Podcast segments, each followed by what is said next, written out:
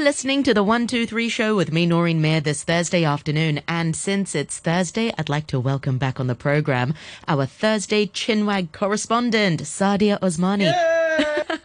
Good to see you, Sadia. We are live on Facebook as well. Noreen Mir on RTHK Radio 3 is the page to go to. You'd be able to see the lovely Sadia, who's lady in red. Beautiful. Well, you know, love the matching blouse. Yes, as usual. absolutely. So, have you been? Are you feeling pandemic fatigued? Because that's the sort of topic o- of today. sort of staying vigilant. yes, Ho- how are you feeling? I, yeah, I think I think majority of people are feeling it. I th- I know that certainly every day I'm sort of tuned into the news just to see what the update is in terms of cases. And I'm sure the majority of households, certainly everywhere at the moment, are glued to see whether things are moving. And certainly in Hong Kong, we've had a sudden fluctuation here where, you know, we thought we were out of the sort of difficult period, but it seems to have sort of come back. Um, so I thought it'd be quite interesting just to look at that and also how, you know, because I think we're all getting pretty frustrated. It's been a hard slog. It's been a long year and it's now reaching a stage where you you know you've got Chinese New Year that around the corner. People want to go and see see family. People want to just have a bit of a normal life. So there is a certain extent, you know, a lot of fatigue, a frustration that's going on. And in any situation in your life, I suppose, when you do get frustrated and you do get sort of tired and fatigued, you tend to sort of hit out and lash out people. You know, even if you're just irritable and stuff, the first reaction is is you're just going to say, "Oh my God, I just don't want this person to be here" or whatever. So, so I think um, just on reading the news recently, I've just been looking at a few articles recently, and it seems as if you know I was a bit surprised to see some of the kind of uh, uh, the kind of angles that some of the articles were coming from in terms of you know perhaps b- blaming certain communities or certain individuals where we feel like you know the pandemic is increasing or is not settling down because certain people are being irresponsible and it's hard to actually say take one community or one group of people or whatever. And, and this is really sort of it seems to be when i was looking into it it's it's not uncommon. The whole thing of scapegoats during disease during pandemic situations is a pretty common thing. It's you know in the in past ebola and cholera and now covid-19 um, and when i was looking at it it says um, that the link between disease and blame is rooted in evolution. And this is according to Mark Schaller. He's a professor of psychology at the University of British Columbia and co author of Social Psychology of Prejudice. And um, he says there's an aversion to unfamiliar outsiders in an instinctual, sort of unconscious, and an instinctual, unconscious response to avoid the risk of infection, and it forms what he calls the behavioral immune system, um, a kind of psychological parallel to the physical immune system, where we suddenly look for things where we think, okay, you know, um, this group of uh, in the community, whether it's ethnic minorities or whether it's LBG, LGBT, you know, that they are pl- partly to blame for the increase in, in say, you know, cases, the case numbers, things like that. Um, and then, you know, it might be, you know, I did read something recently where, you know, it's saying that, well, you know, this particular community are very, they want to be with their family, they want to eat and drink, they want to smoke, they want to chat, but then um, who doesn't? You know, I'd like to question whether we're all feeling a little bit thing. And it is kind of our, our sense of responsibility as individuals um, where we have to make sure that we do that. It's funny So, you um, mentioned, you know, a specific group. I was listening to uh, Backchat. I think it was Monday morning when um, Benjamin Cowling, uh, professor from Hong Kong University, was talking about that. He was sort of saying that uh, he saw policemen sort of taking a, a 1.5 meter ruler, um, going up to domestic workers uh, at Victoria Park, sort of, you know, telling them the importance of social dis- distancing. And then about 100 meters down in, by the shopping mall, of course, there were no social distancing. So, you know, why does it sort of apply to one group and, and, and not another? And like you said, you know, it, it comes down to, um, putting certain blame on, on certain groups, but we all have a collective responsibility um, to fight the pandemic. And you're absolutely right. You know, I was quite surprised. Um, there's a particular um, supermarket um, not far from where I live. I'm not going to name names, but you know, I think it's on a Wednesday. They have a, a sort of special. They they do lots of cuts. You know, they do sp- special offers.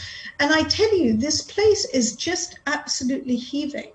It is heaving. I avoid it like plague, literally. Um, and it is heaving on a Wednesday. It now really you can say avoid it like the coronavirus, maybe.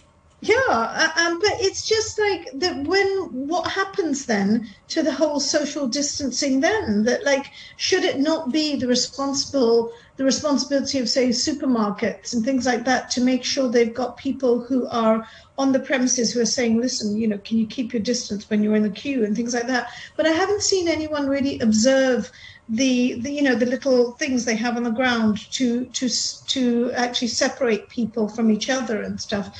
So you know it's quite surprising. Um, well, I was when I was reading um, someone called Jesse Verscher. He wrote something on behalf of Doctors with Borders, and he was saying that there's a very clear pattern of stigma against others during a disease outbreak.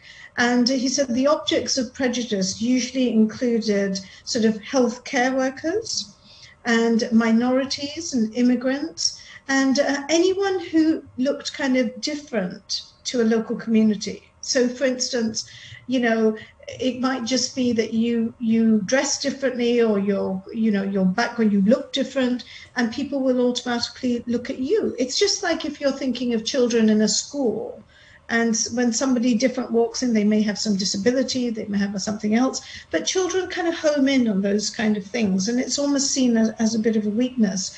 Um, and they were saying um, in that the, the article I was reading, it saying back in the 14th century, Europe, obviously Jews were blamed and thousands of them were slaughtered uh, by Christian mobs who basically accused them of spreading the, the bubonic plague, you know, by poisoning wells and streams. At the same time, in the 19th century, America, immigrants from Ireland, Italy, and China were also kind of blamed for cholera and polio, you know. Um, and then I think recently they were saying that in America, and this obviously in the States, this has stemmed really very much from authorities, you know, who have said certain things and stuff. And they were saying in the US, some leaders have used the racist term kung flu um, to describe COVID 19 and um, and they've increased sort of vis- physical assaults against Asian Americans and stuff. And because I remember that, at the uh, start of the pandemic. Remember, people were calling it a Chinese virus, and it sort of sparked a, a lot of anti.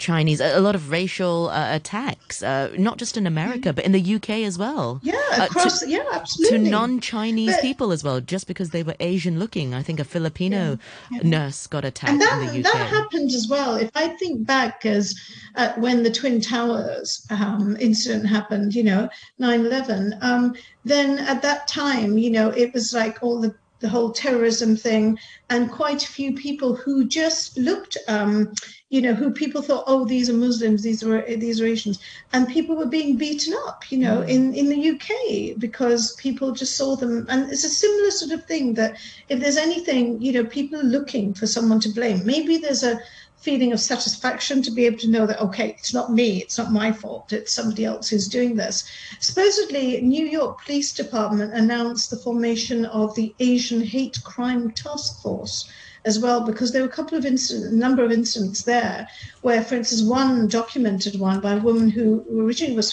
from taiwan and she lived in new york for about 16 years. And she was filmed um, she filmed a video in the, in the subway of a man sort of accusing her of spreading the kung fu flu so so it just shows you that you know this is happening across the world when i was looking at some of these articles um, in the democratic republic of congo for instance a photojournalist reported that misinformation had led to a number of different sort of potential scapegoats for COVID-19. And, um, you know, again, it was all about, they were saying it's a disease of the rich. It's a disease of foreigners, according to many people, and you know, and it's a punishment from God. So, so a variety of different ways that people are looking at it.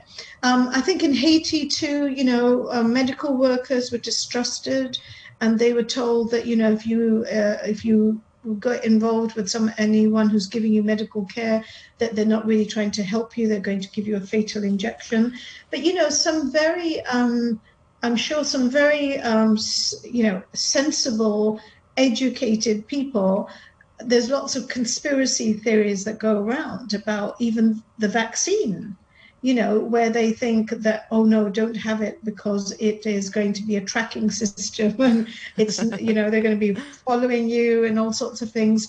So, so there's a number of things, but I thought a good way to sort of end or, you know, to, to give this subject a little bit of a, you know, to put it in a box is to, when I was watching last night, the inauguration speech of Biden, and I think that speech in itself seemed to be, it just summarized what we're all going through in a way, you know, because I just felt that it was, it really reflected what the world is going through. And, you know, he was just stressing like the importance of, you know, working together and you know respecting diverse communities and not responding with say anger and frustration but actually listening to communities and and understanding with respect and and and some sort of awareness of their needs as well um, and then the whole thing about you know um, being together and working together, whether it's you have a different physical appearance or a different culture, at the end of the day, these diverse communities are what forms the rich society that we live in, you know. And and I thought his speech last night, you know, was great, but I think it's all coming back to, you know, how vigilant we are in terms of, you know, you know, if we hear news, if we read something, we need to be reasonably critical of what we read and try and look at it in a balanced way and understand that actually, mm, I don't know whether that's a, that's a fact. I can't believe everything that's being said to me. And it's just about sort of weighing it up. I mean, do you feel, how do you feel? Have you come across people where they've, they've, they've said that, oh, it's because of this?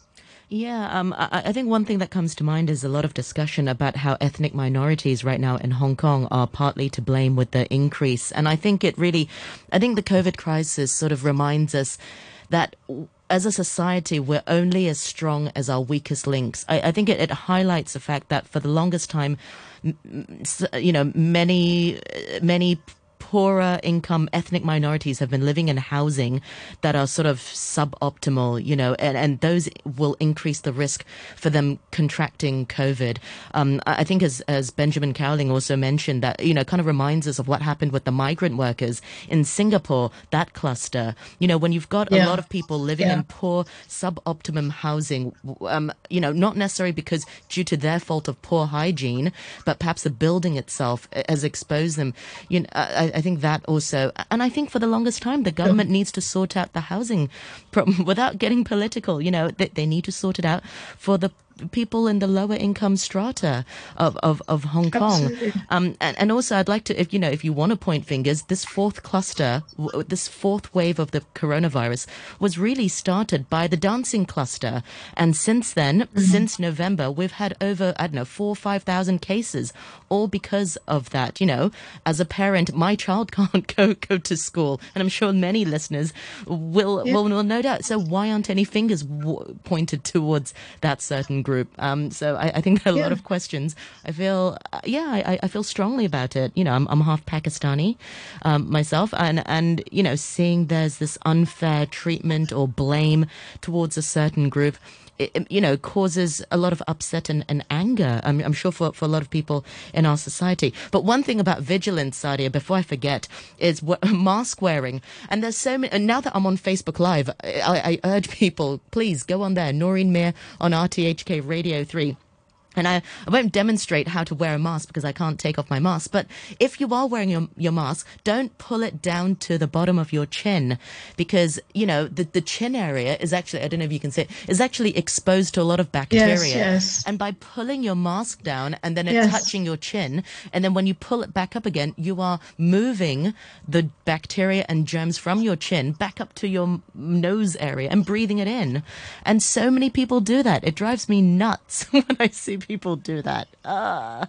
That's right. And, and no, you see it all the time. And also, I think, you know, we are obviously, you know, when we go and eat, okay, there's only two of us that can go and eat but you know people have got their masks they keep their masks they keep their masks close by put it somewhere tuck it away so it's not going to be putting anything on the table as you as you put it on the table you know so it's just about vigilance i think it's responsibility it's taking responsibility i mean you know i I, and touching I, the mask as well on the outside. You know, sanitize your hands. Otherwise, you're just touching the yeah. germs on the outside and then transferring right. it everywhere. Anyway and change your mask often enough. You know, if you've got it on for a number of hours, yes. then just change because now there's no excuse that, you know, masks are available left, right, and center and they're reasonably priced.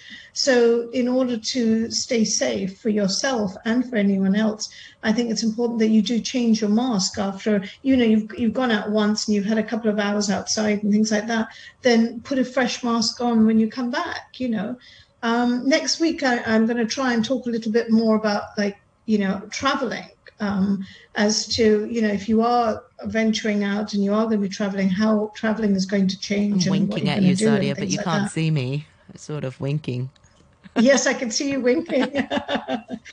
uh, you can find out about that next week. But yeah, I think generally the message for today is really about the whole thing of vigilance and responsibility that we all have responsibility, regardless of what community we come from, regardless of our background or culture, whatever it is. I think unless we do this as a team, as we work together and we care about everyone else who's there, um, you know, with us, nothing can happen. You know, we have to really just try very hard to abide by the rules and to follow these instructions that we're given.